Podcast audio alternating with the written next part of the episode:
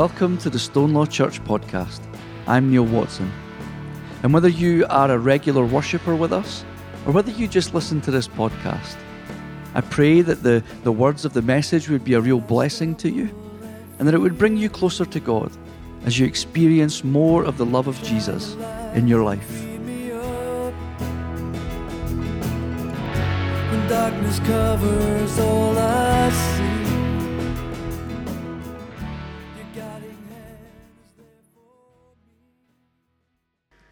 So, we continue our sermon series looking at the, the five marks of mission. Uh, this week will be a shorter sermon. We're only looking at one mark uh, this week.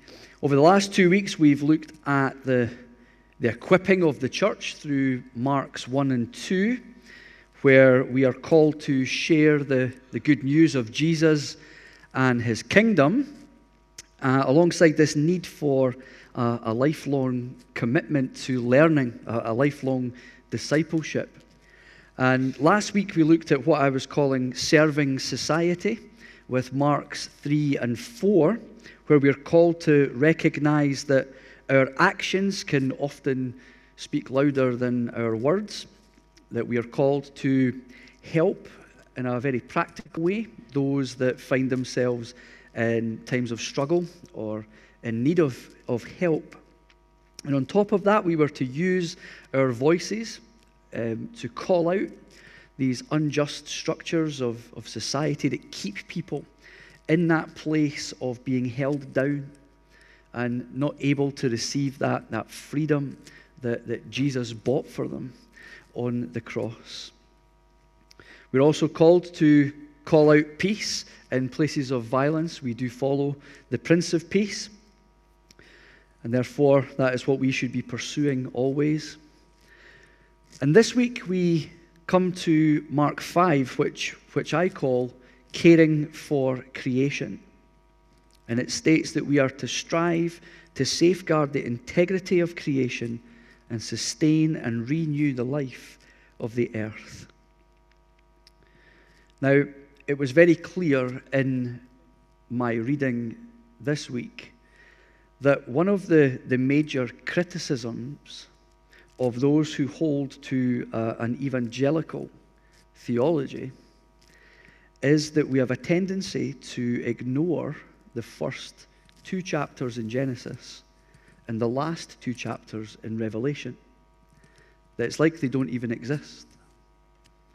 We are accused of being focused on the fall of humanity and then the judgment that will come, not having the, the hope that is there.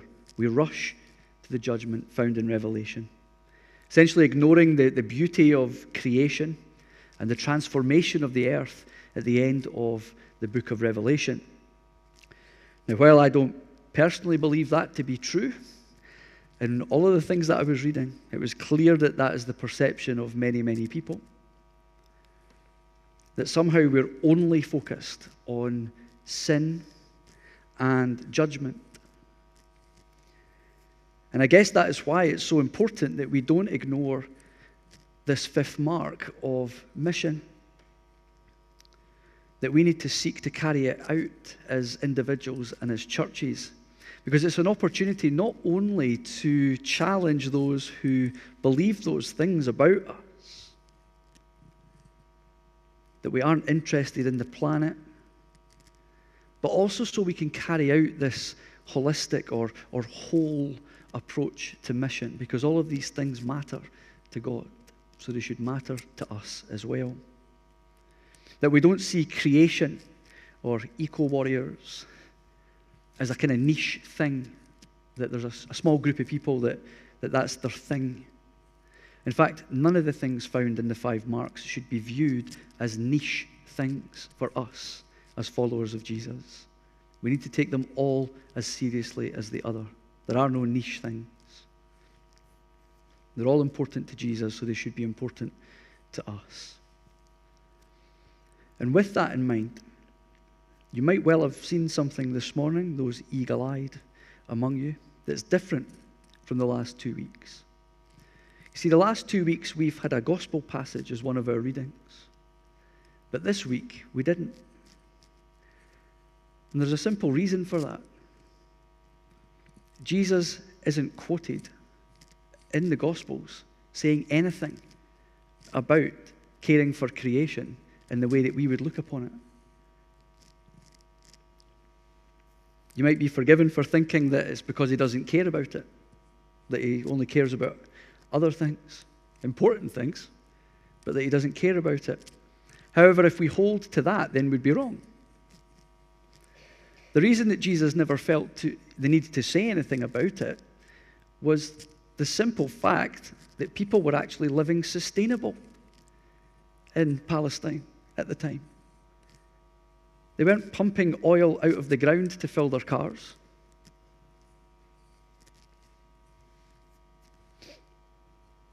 They grew their own crops.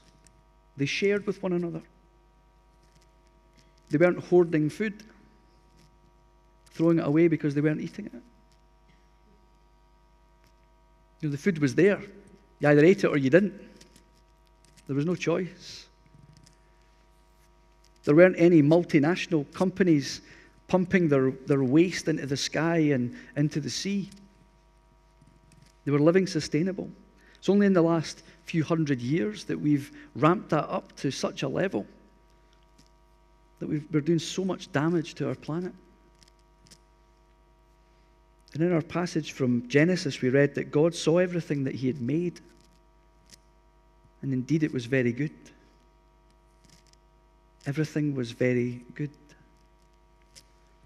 But if we fast forward to today and take a look at our planet, God's creation, it's far from good. Global warming, warming the continued reliance on, on fossil fuels, the dumping of waste into our seas, the sheer force of deforestation, cutting down trees to put up buildings and various other things. We've all but wrecked the, the ozone layer. And the list goes on and on and on and on. Now, the opening of our passage to Genesis said, God blessed them. And God said to them, Be fruitful and multiply, fill the earth and subdue it, and have dominion over the fish of the sea, and over the birds of the air, and over every living thing that moves upon the earth. Fill the earth and subdue it, and have dominion over. The thing is, some people might read that as meaning that we can do whatever we like because we have dominion, we are in charge. It's now under our control. However, that's not what God was intending with that statement. That we're called to have dominion over and subdue it. It's a challenge to look after it. You know, in God's kingdom, leadership looks different to how we corrupt it on earth that it's not a dictatorship. In God's kingdom, leadership goes hand in hand with caring for and looking after those that you are leading. That includes the planet and the wildlife that it contains. And that call hasn't gone away. It's because Adam and Eve succumbed to the devil that brought about the fall, that call is still there very much on us. We're now called to carry out this direct command to fill the earth and subdue it and to hold dominion over it. Not so we can lord it over creation, but that we might care and look after it in the ways that, that God wishes us to. That it was always intended to be that way. And just because Jesus isn't quoted directly as caring for creation, it doesn't mean for one second that it didn't matter to him or that it wasn't important. And that's why I chose Colossians this morning. Because it opens up with He is the image of the invisible God, the firstborn of all creation. For in Him all things in heaven and on earth were created things visible and invisible, whether thrones or dominions or rulers or powers, all things have been created through him and for him. You see, the thing is, Paul is writing to the church in Colossae because they've been infiltrated by false teachers who are looking to corrupt Paul's message. They are suggesting that there is no way that Jesus could be human. If he's God, he cannot be human. And if he's human, he cannot be God. The planet could not have been created by God because these false teachers saw humanity and the planet as evil, and there is no way that a God could create something evil. So the physical world was, was evil. Jesus could maybe be a spirit and have dominion over the spirit world, but certainly not over the physical world. There's no way that a God could be involved in such evil. But the thing is, these teachers missed the point. Because from our passage in Genesis, the creation was good. It was us who have corrupted it.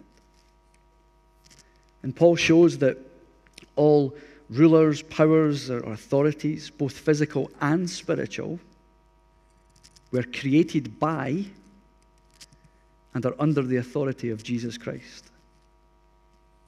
Jesus has no equal, he is the Lord of all. Indeed, Jesus is the firstborn of all creation, and all things have been created by him and through him and for him. In verse 20, it says, And through him God was pleased to reconcile to himself all things, whether on earth or in heaven, by making peace through the blood of his cross. God came to walk amongst us, to restore that relationship with his creation, the planet, and everything that is in it. Jesus might never have been quoted as saying the things that are contained in Mark 5 of the five marks of mission. But given that he is God and he created this planet, it's safe to say that it matters to him. And if it matters to him, it should matter to us as his followers. There should be no doubt whatsoever that we are called to safeguard the integrity of our creation and sustain it. And the thing is, as 21st century people in the Western world, we like to deceive ourselves. We deceive ourselves that we can make it on our own. The message is clear and it's out there that, that we're individuals, but not one of us is an island. And we can't make it on our own. And we certainly cannot make it without Jesus in our lives. Some people on the planet understand that, there's others who are yet to understand that. But the thing is, we are, just as we are dependent on other people, we're also dependent on the, the healthy ecosystems that exist on our planet. That everything, including the smallest of insects, matters because it has a knock on effect on a whole bunch of things. And we're dependent on those things. And we're seeing the, the handiwork of not caring about it in our planet. When we look out into the world today, we can see many, many ways in which we've damaged this wonderful gift that we've just sang about, that God has freely given us. The ways that we live and the ways that we work and consume have pushed the creation to breaking point. You might remember last year when we, we looked a bit at creation and I was I was sharing about that, that BBC article that I'd read where multinational companies were taking their, their waste and putting it onto a ship and taking it over the other side of the world and dumping it over in Asia. The Western world transferring their problem to another part of the planet, thinking it was gone and out of the, the way. But the fact is that all we were doing was taking a problem that was here, putting it over there, and it comes back and affects us in so many ways. And it affects the whole planet, not just us or the people over there. So, whether it's plastic pollution or littering the seas or the poorest communities and countries in our world, we see species going extinct at huge rates.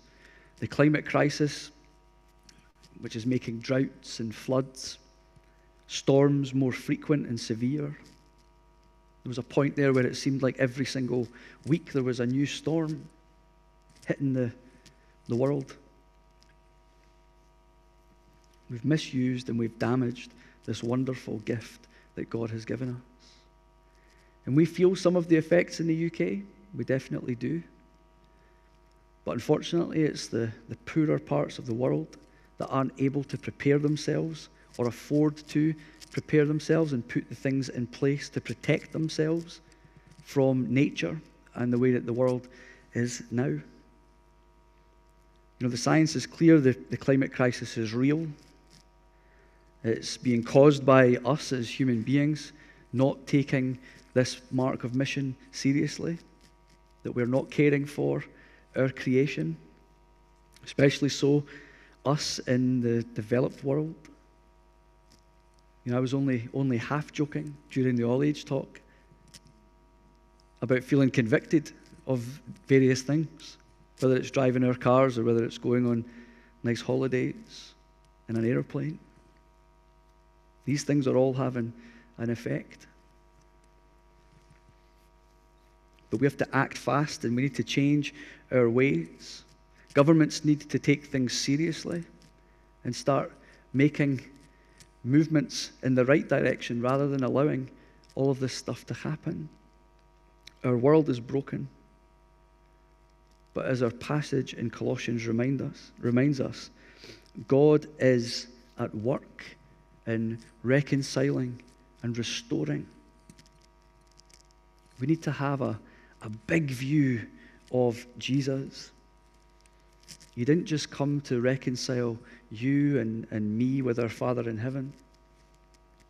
Of course, Jesus came for our salvation, but he also came to re- reconcile and restore all things, that the, that, that the world would be transformed when he returns. A new heaven, a new earth. And that's far more than just us as individuals. Jesus came to begin that, that restoration of the world, how God intended it to be, to make all things new. Jesus values creation. He shows us how it reveals his love to us, how it can bring restoration and, and healing bringing everything back together with God. And the thing is, we can have hope because this stuff's serious and it probably falls heavy on our hearts, but we can have hope that this doesn't have to be the, the end. Because Jesus was willing to go to the cross for us, that reconciliation happened and continues to happen each and every day. Everything sin had broken is being put back together and is put back together in the person of Jesus and his sacrifice for us. And what's more, we can be part of it. We're invited into that mission to the world. And as Christians, we need to do everything we can to safeguard the integrity of creation. And also, there's this part of the mark of mission that I haven't really touched on, where it says that we are called to renew the life on earth. You see, seeking God's kingdom on earth as it is in heaven means holding a vision, of all creation working together in harmony. We need to seek lifestyles and support policies by government that not only protect the planet but also seek to renew it. That we look to try and undo the damage that we've done. And we see many things happening in our world regeneration of, of forests, trees being planted, regeneration of our seas. It's a huge passion of mine. And I'm sure Elizabeth will have already told you. You know, whales are a, thing that I've loved since I was a kid. And it breaks my heart when you see the, the population of whales in the sea going down and down and down. They were going down when I was like nine years old. And there's just a fraction of them left. But we're seeing work going ahead that looks to pop, repopulate the seas, look after these amazing wildlife and marine life. But we need to remember that as individuals, we can respond to this. You know, we need to first be convicted of the changes that need to be made. And having been convicted of them, we need to look at ways in how we can act upon it. What are the things that we can do that will make a difference? Might be that we refuse to, to use single use plastic. It might be that we have a higher commitment to recycling in all of its forms, not just putting it in a bin, but actually using things more than once before we throw it out. You know, as a church, we are an Eco-Congregation. What are the ways that we could take that to the next level so that it's not just a certificate, it's not just a, a name, but what are the things that we could be doing to really step that up as a church? You know, we support as individuals and as church various organizations that look to, to protect the, the planet. We need to make sure how what can we do to, to not only just support financially, but actually get involved in the work. And the thing is, we might think that as individuals we can only really make a, a small difference. And indeed, if it's any difference at all when we look out into our world and we see the damage that's been done and the, the job that's ahead of us, we might think, Who am I? What can I do? We might feel like it's a, a lost cause. We come up against the weight of huge companies and the damage that they're doing to our world. How are we able to do anything. But the thing is, every small impact that you make is so much better than no impact at all. Every small impact is so much better than none at all. And if we just imagine a world where every follower of Jesus was making their own small impact in looking to care for creation we responded to Jesus' call to mission in its fullest, what a world that would look like. Partnering with Jesus in a mission to the world that brings people into that relationship with Him by telling them in Mark 1 of the five marks. A mission that helps them understand more about Him through this lifelong discipleship Mark 2. A mission that cares about people and lending a helping hand when required. Mark 3. A mission that challenges the unjust structures of society that keeps people from that life that can be lived to the fullest that Jesus bought for them on the cross. Mark 4 and a mission that cares for the planet, seeks ways of returning it to the form that God intended. Mark 5. I believe that the five marks of mission can be summed up with a mission, mission statement that I'm proposing that we adopt here at Stonelaw. And that mission should be making fully devoted followers of Jesus. Making fully devoted followers of Jesus. Because if we make and are fully followers, fully devoted followers of Jesus, then the five marks of mission are an, a natural overflow from that devotion to Jesus. And we'll look more at that next week. But the thing is, these things that are required of us in these five marks of mission, they can just flow from us as a natural byproduct. They're hard work. But if we're committed to it, then it becomes easier and easier and a natural overflow of our commitment to Jesus.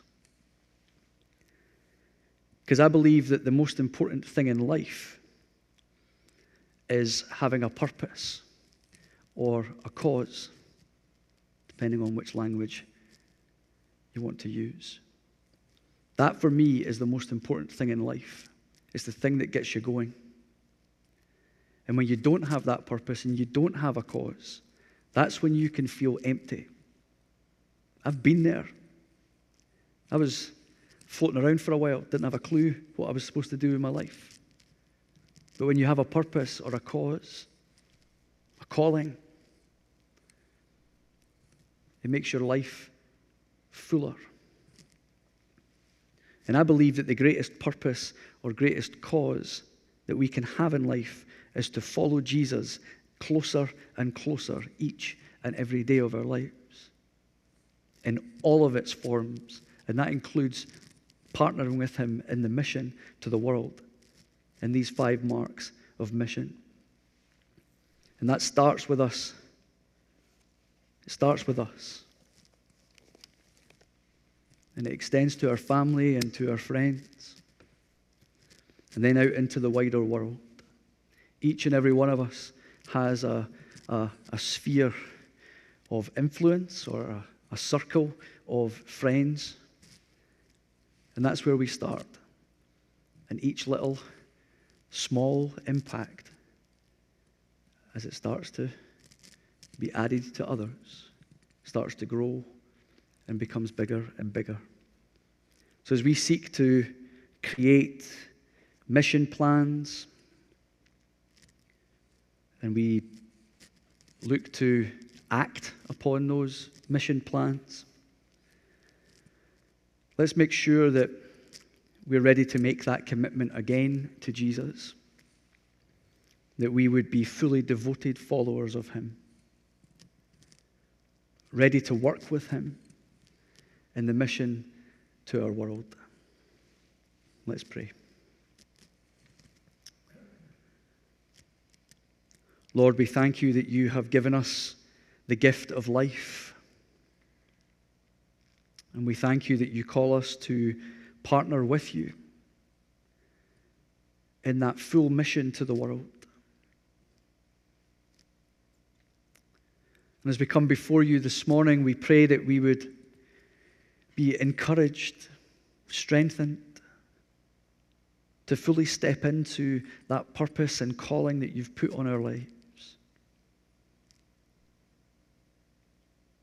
That we would take caring for creation seriously.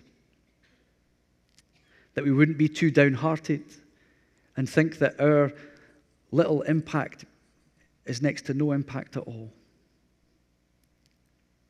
And indeed, Lord, we pray as a church that we would, as a, a community here,